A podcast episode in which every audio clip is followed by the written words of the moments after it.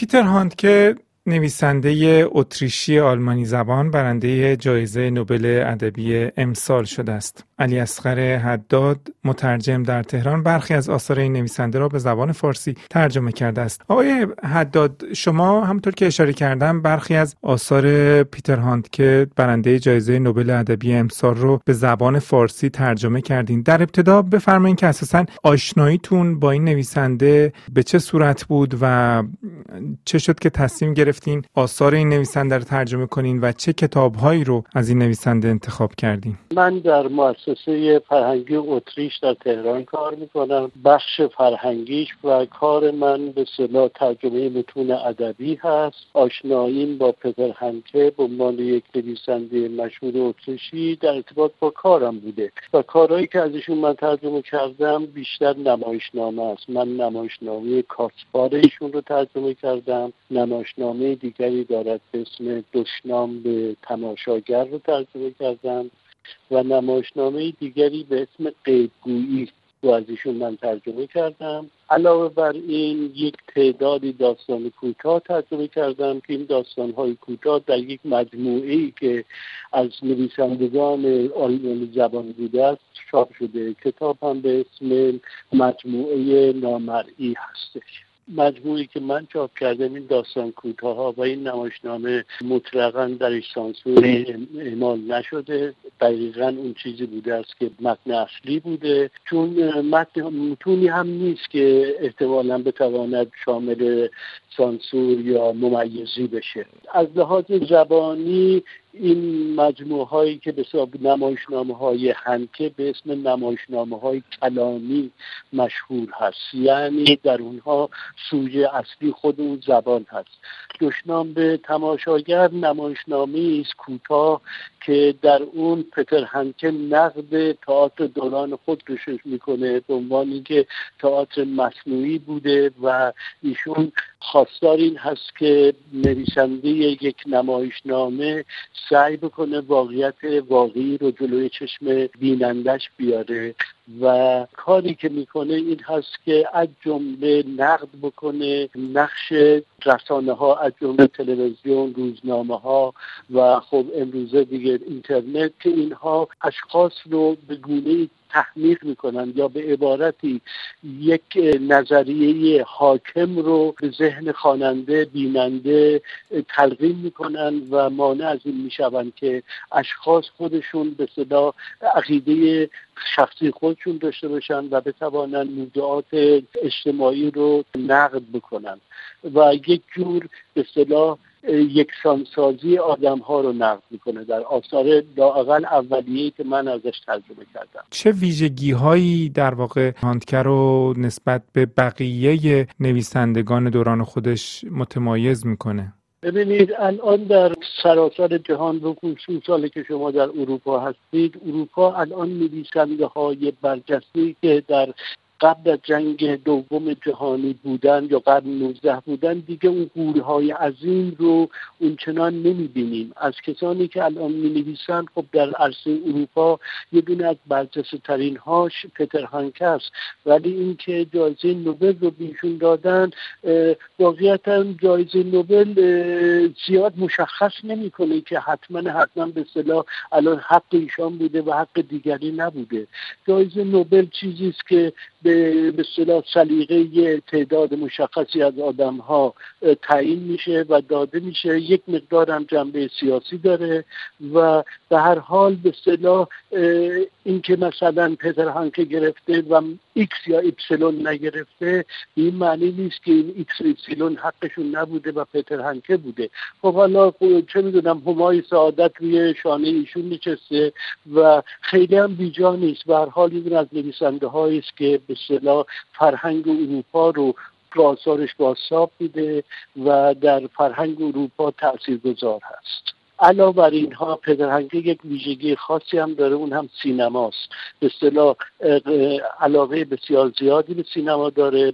برخی از آثارش فیلم شده یا خودش هم در ساختن اون فیلم ها تاثیر داشته و آثار اولیش اصلا نوشته شده تا احیانا ازش فیلم گرفته بشه. اما چند سال پیش به همت مجله بخارا به سردبیری علی دهباشی در تهران شبی برای پیتر هاند که برگزار شد. سعید فیروزآبادی در این مراسم گفت توضیحاتی که اینجا خدمت شما خواهم داد در واقع نگاهی است به اولین مرحله آفرینندگی پتر که. مرحله ای که با جنجال سر و صدا و ناراحتی فراوانی آغاز شد. مرحله ای که همون در اوج جوانی در 24 سالگی پتر هانتکه رو مبدل کرد به جنجالی ترین نویسنده روز آلمانی زبان اتریشی ولی آلمانی زبان. سال 1966 اولین اثر پتر هانتکه که منتشر شد به نام هارنیسن زنبورهای خرمایی بود. این اثر باعث شد که هانتکر رو دعوتش کردند به نشست گروه 47 در پرینستون. این گروه 29 تا نشست برگزار کرد. 28 مین نشستش که در دانشگاه پرینستون بود با دعوت از پتر هانتکه انجام شد. خیلی کسا بودن مشهورترین هایی که اونجا بودن گونتر گراسه هانتکه آثارش رو خوند اما بعد شروع کرد به یه سخنرانی که خلاف عرف اون جمع بود. در اون سخنرانی اعلام کرد ادبیات آلمان بعد از جنگ به بنبست رسیده به پوچی و ابتزار رسیده.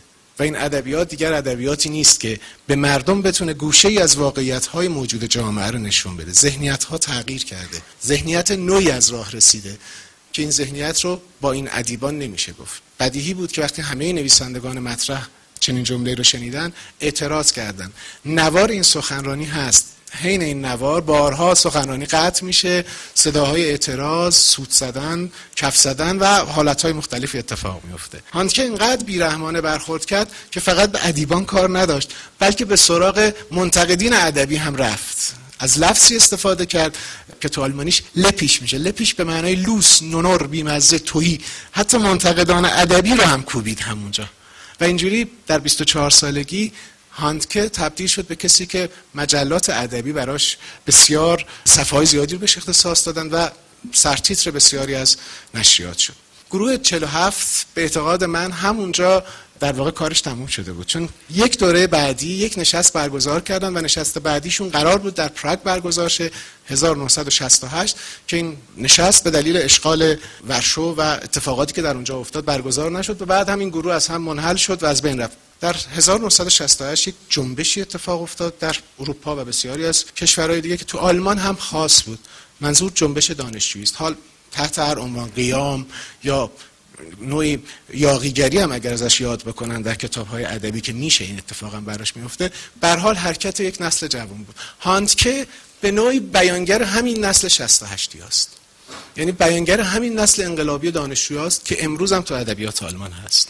به خصوص نکته رو که خیلی خاص مطرح می‌کنه تو این زمینه بحث ذهنیت هاست. هانت که به زبان به منزله یک آزمایشگاه نگاه می‌کنه. دو دنیا رو در پیش روی خودش می‌بینه. یک دنیای بیرونی و یک دنیای درونی. دنیای بیرونی پتر هانت که به هیچ وجه دنیای موجود نیست بلکه دنیایی است که تحت تأثیر دنیای درونی خودش قرار گرفته. یعنی یک زاویه دید خودش به جهان نگاه می‌کنه.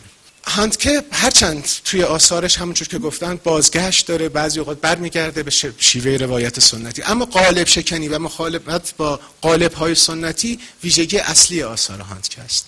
اثری داره پتر هانتکه که جالب ترین نکته در این اثر این است که نه قالب رمان نه داستان نه نمایشنامه است نه قطعه کلامی است هیچی نیست بلکه تنها ادراک های لحظه ای خودش رو ثبت کرده هاند که یعنی هر چه به ذهنش رسیده آنچه که بر ادراکش تحمیل شده به اصطلاح خودش آنچه که تحمیل شده رو ثبت می‌کنه و این یادداشتاشو میاره یه چند بخشی از این رو من آماده کردم چند جمله چون به فارسی هم ترجمه نشده. فکر کردم شاید جذاب باشه. من چند جمله رو خواهم خوند. امیدوارم که اون حس و نگرش رو نشون بده. نوامبر 1975 همینجا ارز کنم که دو سال یاد داشته یعنی دو سال یاد داشت های تک تک. پاهایش را روی هم انداخت. اما پاها از هم باز شد. آرنج هایش را روی پاها تکیه داد. آرنجش هم لیز خورد. دست در جیبش کرد. دستش به بیرون سر خورد. با دست چهرهش را پوشاند. دستانش به کناری رفت. هیچ کدوم از این جمله ها نقطه نداره. یعنی انتهایی نداره.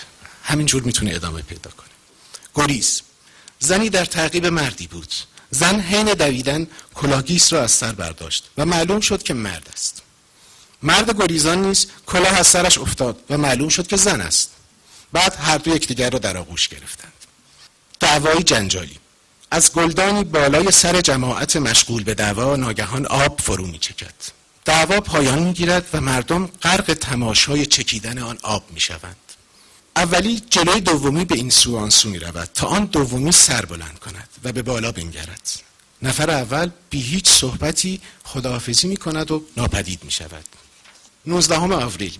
امشب مرگ خیشتن را به خواب دیدم. تا امروز قهرمان این کتاب بودم و پس از مرگ تنها خواننده این اثر باقی خواهم ماند. صبح زود صدای پای آبران در خیابان می آمد. سگها هم به هم پارس می کردند. پنجم دسامبر. چهره درهم و ابله کودک سبب می شود که از محبت به او خودداری کنند. حین جدا کردن دانه های سیب با کارت ابلیس با نیشخندی بر نوک کارت ظاهر می شود ژانویه 1977 گوشه های پاره شده لب بر اثر خوردن سیبی بزرگ. مشاهده شانه ها و دستان فروفتاده بازیگری تازه کار و ناشی. صدای برخورد باران زمین چون چوب کبریت های درون قوطی. و آخریش روزی که در آن دیگر بدن خیش را حس نکنیم هیچ نشنویم نبینیم و بوی شامه ما را ننوازد هیچ کمبودی نخواهیم داشت. متشکرم.